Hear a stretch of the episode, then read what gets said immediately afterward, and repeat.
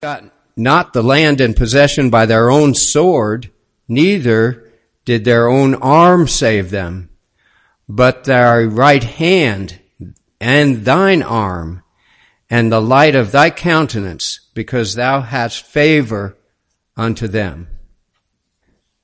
The part I want to uh, cue in on is the first part. We have heard with our ears, O God, our fathers have told us.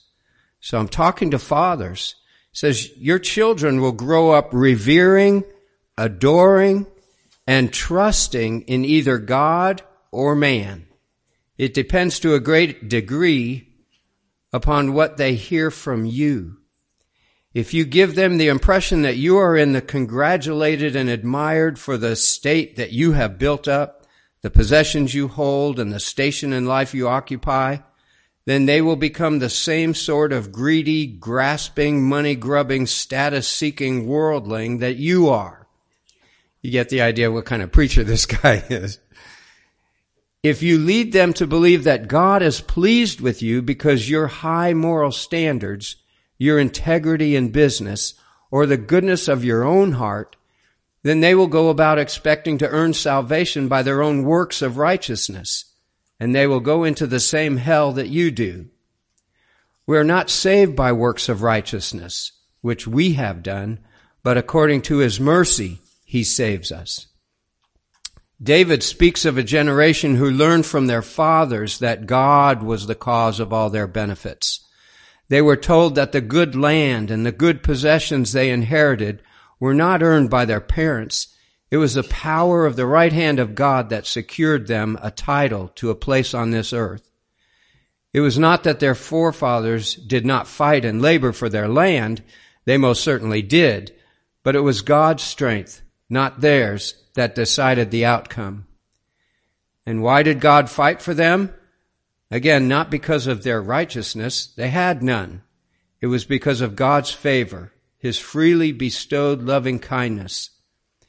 Blessed is the generation that hears this witness of the sovereign Almighty God from their fathers. They will be inclined to put their hope and confidence in Him, not in the frail and fickle arm of the flesh. It is our privilege to give such a witness to our children. Surely God is the cause of our temporal and eternal salvation. It is the children's privilege to hear and heed such a witness from their fathers, for all they do not have Christian parents who know that salvation is of the Lord through the death of his Son, Jesus Christ.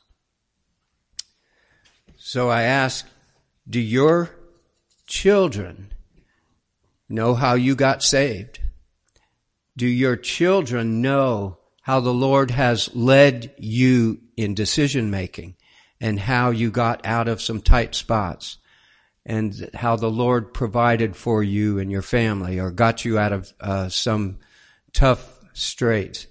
Do, do your children know how God has blessed you? Have you told your children how God has been faithful every step of the way?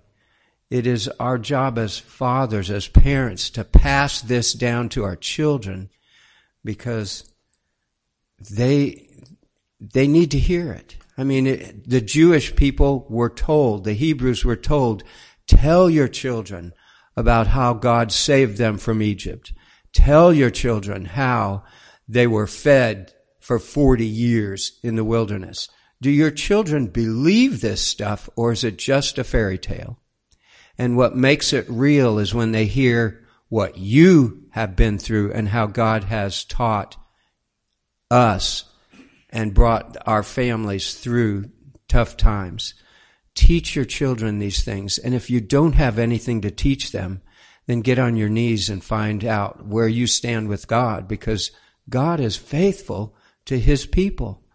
And, you know, we should be able to share the richness and the wonders that God has done in us uh, to them so that their faith is is not starting from nothing, but starting building upon what you have. So, Father, we ask you to uh, to bring us through hard times and good times, that we might share with our children your faithfulness. And Lord, raise up our children that they could be godly, faithful, and believing that you are, are good. You are good and faithful to us. Amen.